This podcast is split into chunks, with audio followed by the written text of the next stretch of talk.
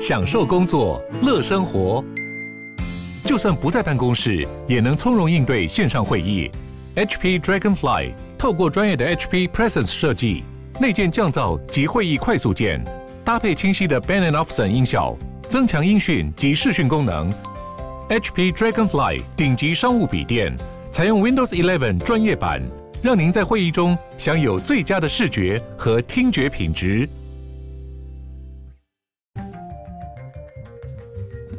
Hello，大家好，欢迎回到世界忙什么的 World in Five Minutes，我是节目的主持人 Morris。那呃，很久没有跟大家在这边聊聊一些世界大小事了啦。那因为过去几周呢，其实因为一些 schedule 上的安排以及一些。呃，就是行程上的冲突，导致节目呢没有办法那么及时的制作，大部分都是用这个预录好的这个集数，那还请大家多多见谅。那我们现在也正在加紧努力的规划，就是增加我们团队的一些呃这些资源，然后让我们团队更有这些充分的时间，还有呃资源去准备这些呃内容来提供给大家。那也很欢迎大家来赞助我们或者。或者是加入我们的会员，那甚至是来我们的 Instagram 上面追踪我们，就已经是对我们很大的一种动力跟鼓励了哈。好的，那我们今天来看到的这个呢，是关于一个国际企业的一个新闻呢。那这件事情其实发现在十一月中，发生在十一月中的一件事情，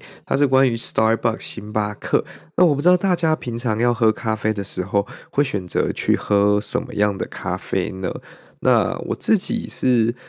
诶、偶尔啦，可能真的逼不得已，就是没有那种小店的选择的时候，就会去星巴克啊，或者是路易莎，或者是卡玛咖啡这些连锁的咖啡店。那如果有自己那种烘焙的小店的话，我就会呃去尝试看看，因为不同的这些 little coffee shops。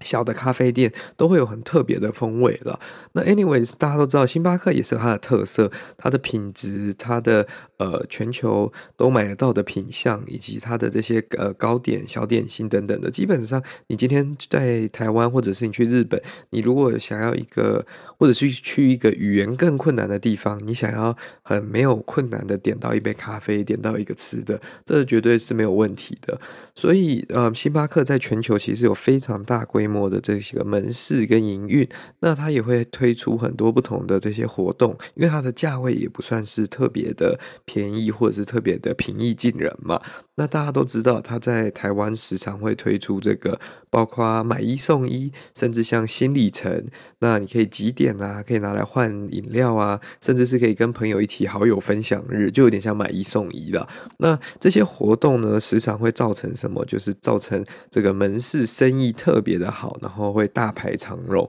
在这个情况下呢，店员当天都会非常的忙碌。那对于店员呃当天要值班的这些员工，就会跟其他天比起来，一定会更加的疲劳。但是你拿到的这个薪水，你拿到的报酬还是一样的啊。那这件事情其实就是会连接到我们接下来探讨的这个，在美国的星巴克每年会推出的一个这个活动，叫做 Red Cup Day，就是红杯日。哇，红杯日是什么东西呢？红杯日其实就是说，嗯，在每年的某一天，那今年是十一月十七号，那顾客只要购买这个 holiday drink，就是这个季节的饮品，有可能是 pumpkin spice 或者是 eggnog 等等的这些，嗯，季节性就是。圣诞季节的饮品呢，就会得到一个免费的咖啡环保杯，就是塑胶那种，呃，塑胶耐耐热的杯子啦。那也不是特别好，但都还蛮好看的这样子。那你如果在指定的时间拿这个杯子回来购买咖啡，也会有特定的优惠。那因为会拿到一个免费的杯子，所以就会有特别多的人当天去购买星巴克，那就会造成门市大排长龙啊，然后供不应求啊。那当天店员的这个。疲劳程度跟要应付的顾客程度就会多出非常的多了。那其实，在美国的星巴克呢，他们有面临一个这个长期的问题。第一个就是这个轮班人手不足啦，然后还有一个这个他们认为他们的门市店员的这些薪资是不足以呃足够他们生活的，就是是一个不够的薪水。所以他们的这个星巴克工会呢，为了要跟员工呃，为了要站在跟员工一起跟公司 bargain 去呃谈判呢，就选择了今年这个红杯日，就是十一月十七号的时候，邀请他的工会成员在全美超过二十五个州一百多间店。就是进行这个罢工了。那因为这个罢工的规模其实也没有到特别大，因为相信大家都知道，星巴克绝对不只是在二十五个州嘛，然后一定有呃不只是一百间店，所以它是一个小规模的罢工了。那他们只是希望说要争取合理的薪水跟更多的轮班人手，然后并且抗议说在十月的时候那个。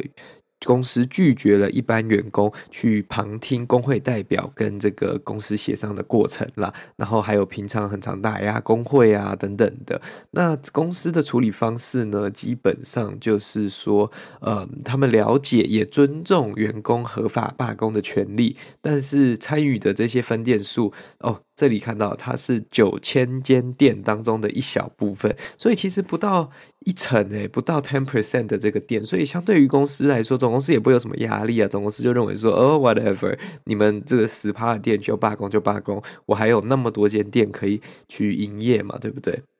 那他们是说他们会继续跟呃他们的工会以及他们的这些工作伙伴继续协商了。那这个其实也是一个很大的问题啦，因为这个星巴克的工会也算是比较近期成立的一个呃新的工会。那其实目前呢，只有大概两百五十七家的星巴克门市的员工决定参与工会，占他们九千多间，真的这个 percentage 太低了，这个占比太低，所以对公司你要产生那个多大的效果，其实没有什么用啊。所以这个也是一个非常大的问题啦。但是在美国的这个工会文化呢，其实我们有。有一天可以找一集来跟大家讨论，因为其实工会的文化是非常强的。那除了在这种大企业以外，在一些比较传统的产业，其实是非常强壮的啊。就像大家可以看到铁路啊，或者是。呃，一些像电啊，或者是水啊，这些比较传统的，或者是制造业等等的，甚至在学术方面的这些工会，呃，也是非常强壮的。因为我目前在的这个 institution 呢，目前就是 UC 系列的学校也在进行这个全面性的罢工啦，就是它的这些呃。研究生学生的这些职员在进行罢工，包括呃硕士生、博士生也都在呃罢工，为自己的这些呃争取更多的这个。呃，更合理的薪酬待遇了。那我们下次可以再做一集，因为这个罢工还在进行当中，所以我原本是想要做一集关于 UC 系列的这个罢工，就是关于加州大学，嗯，整个系统性的罢工这件事情做一个这个讨论。可是因为还没有结果，好像也讨论不出个什么所以然，所以我们等到罢工有一个结果之后，我们再来跟大家做分享了。那其实，嗯，工会跟公司的关系是非常微妙的。我们之前在前面很久之前也有提到亚马逊 Amazon。跟他们公司的工会，或者是工会投票，要不要参与工会？都会有一些摩擦，甚至是会阻挡员工去参与工会活动的这些方式，甚至他们最夸张是有去呃让当地的这些呃红绿灯调校，来让员工避免他们去参加工会，这是蛮夸张的一件事情啦。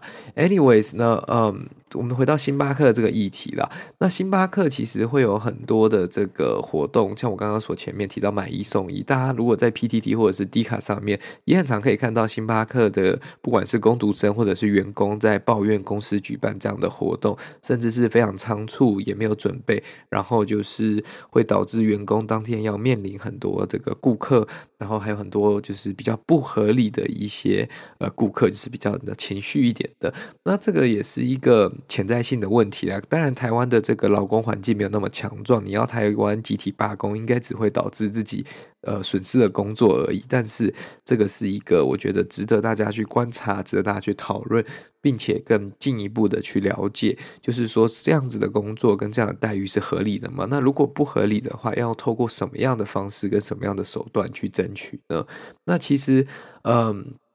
像今年的四月一号，台湾的星巴克为了欢庆他们到台湾第二十四周年，推出了全台门市买一送一这个活动。那这个买一送一活动就被呃公司的员工批评，就是缺乏配套，公司只顾业绩不顾劳工的这个辛苦程度，甚至是就是说门市人力的不足，也没有再花时间再补上这些人力了，导致员工其实是负担的这个业绩压力，或者是整个门市营的压力也是越来越大的。Anyways，呃，这就是今天为各位分享关于美国星巴克红杯日的这个罢工了。那因为这个相对于其他规模的罢工是一个比较小规模一点的罢工，但是星巴克的这个。公司策略看起来呢，虽然在各地是不同的公司在营运，但是面临的问题其实是非常相似的哈。关于这个免费的促销活动啊，或者是员工的薪水待遇啊，门市的这个人力不足的问题，其实是不管在台湾跟美国的星巴克都会看见的啦。